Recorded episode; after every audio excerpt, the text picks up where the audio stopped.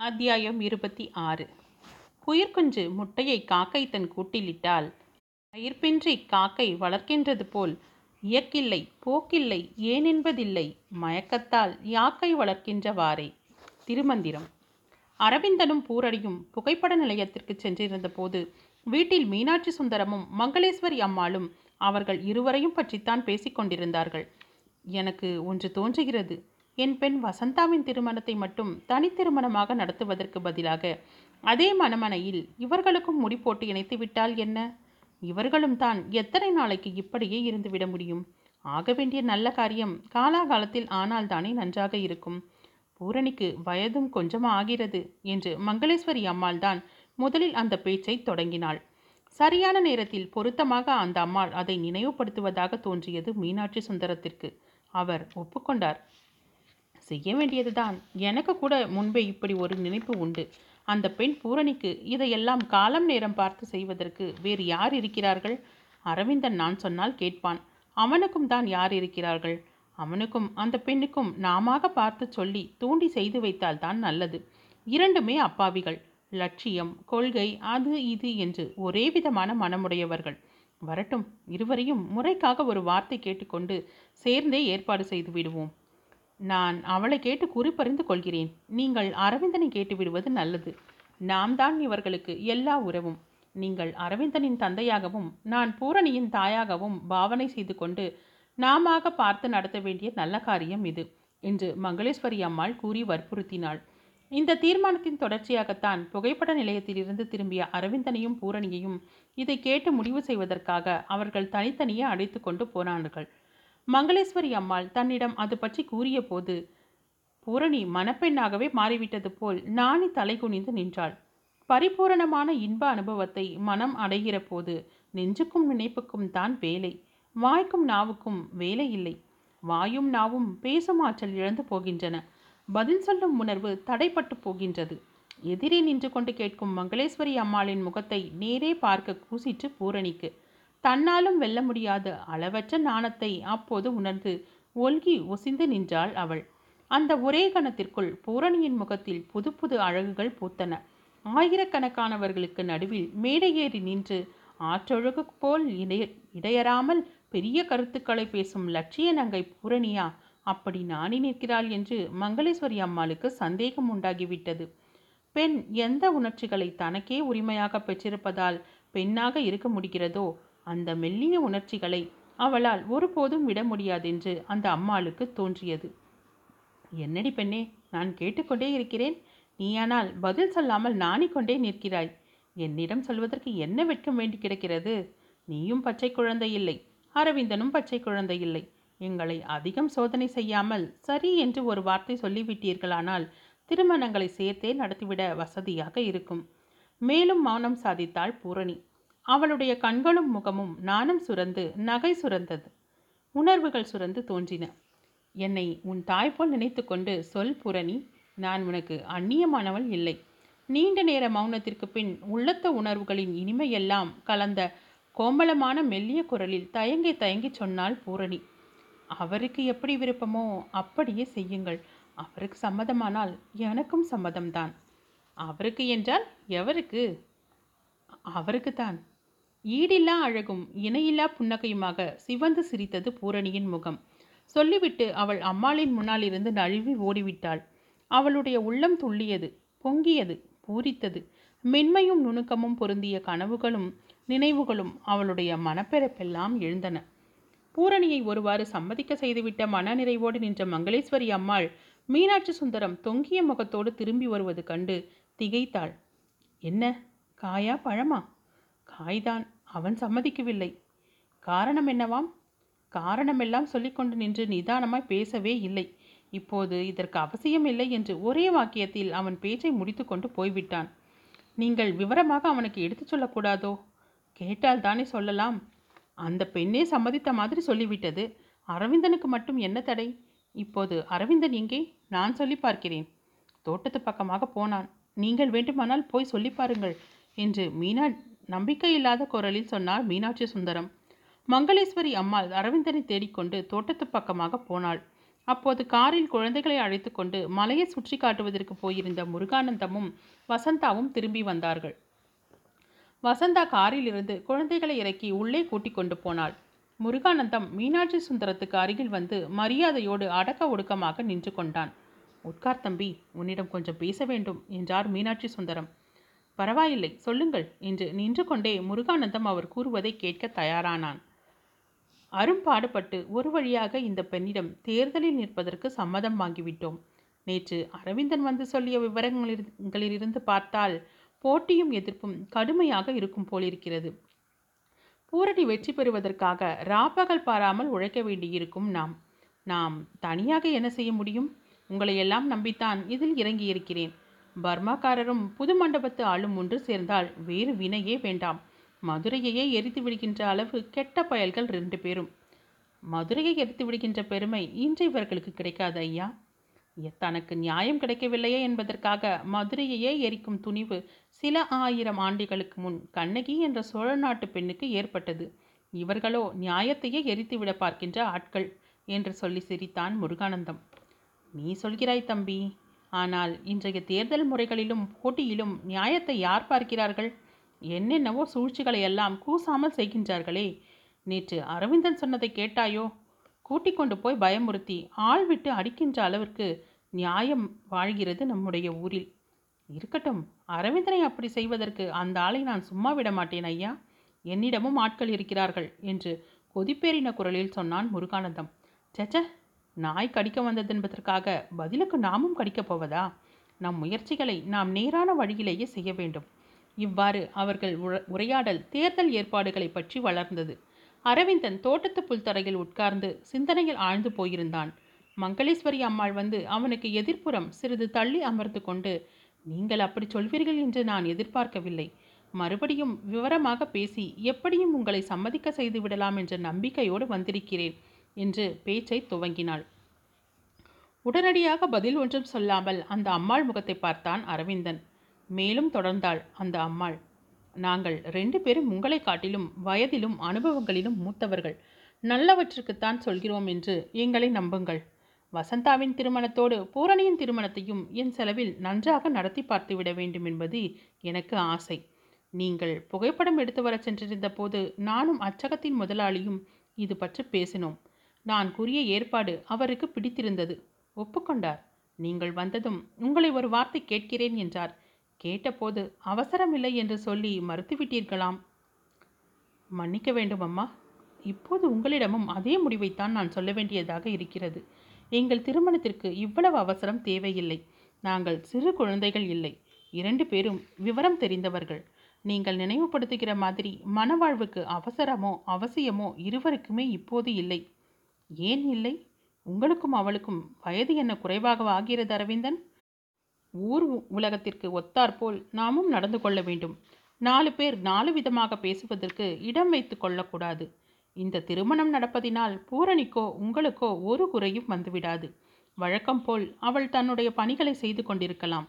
நீங்கள் எதற்காக தயங்குகிறீர்கள் என்பது எனக்கு புரியவில்லை. இதை கேட்டு அரவிந்தன் மெல்ல சிரித்தான். தயக்கத்திற்கு எத்தனையோ காரணங்கள் இருக்கின்றன. சிலவற்றை சொல்வோம் சிலவற்றை சொல்ல முடியாது. இன்னும் சிலவற்றை சொன்னாலும் உங்களுக்கு விளங்கிக் கொள்ள முடியாது. அதெல்லாம் இல்லை அரவிந்தன். நீங்கள் என்னென்னவோ சம்பந்தம் இல்லாமல் சொல்லி என்னை ஏமாற்றி தட்டி கழித்து விட பார்க்கிறீர்கள்.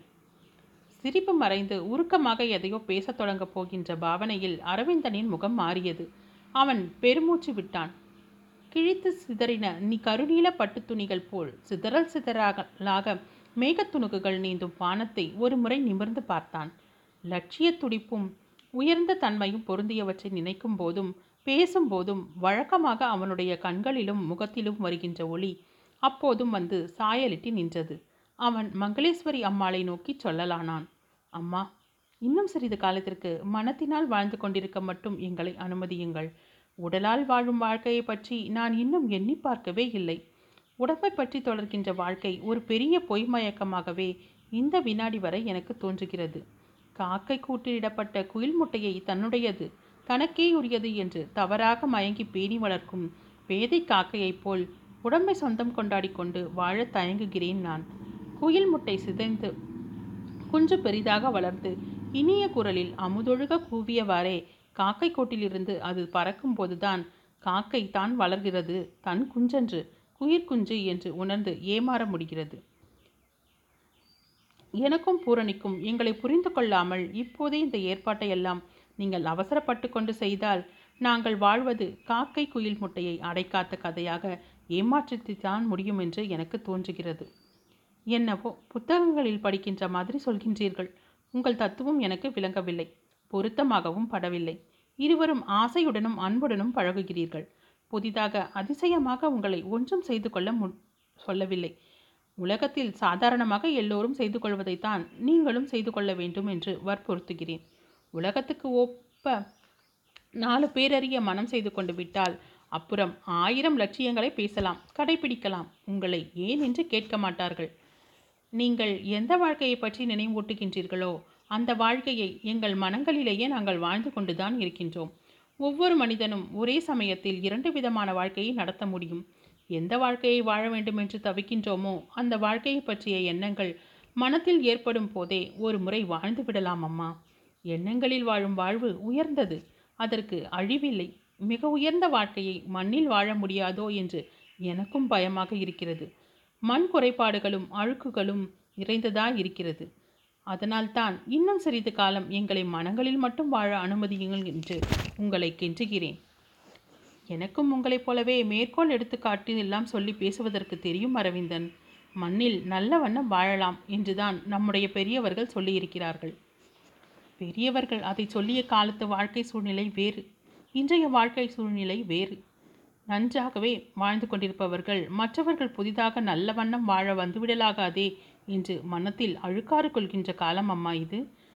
பாட்டில் மூடியைப் போல் தான் வசதியாயிருக்கின்ற ஒரு தொழில் அதே வசதியடையும் திறமையுள்ள பிறர் நுழைந்து விடாமல் முடிக்காக்கும் சூழ்ச்சியான மனிதர்கள் இன்றைய வாழ்க்கையில் நிறைய இருக்கிறார்கள். அதனால்தான் ஒவ்வொரு ஒருவருக்கொருவர் விட்டு கொடுத்து வாழும் ஒப்புரவு வாழ்வில் குன்றியுள்ளது. பேச்சை எங்கேயோ மாற்றிக்கொண்டு போகிறீர்கள். உங்கள் திருமண ஏற்பாடு பற்றி பூரணியிடம் கேட்டேன். அவள் தேவலாம். அவருக்கு விருப்பமானால் எனக்கும் விருப்பம் என்று சுருக்கமாக இணங்கி வழிக்கு வந்த மாதிரி பதில் சொல்லிவிட்டாள். நீங்கள் தான் சுற்றி வளைத்து இழுத்தடிக்கிறீர்கள். முடிவாக ஒன்றும் சொல்ல மாட்டேன் என்கின்றீர்கள். வேறென்னம்மா செய்வது?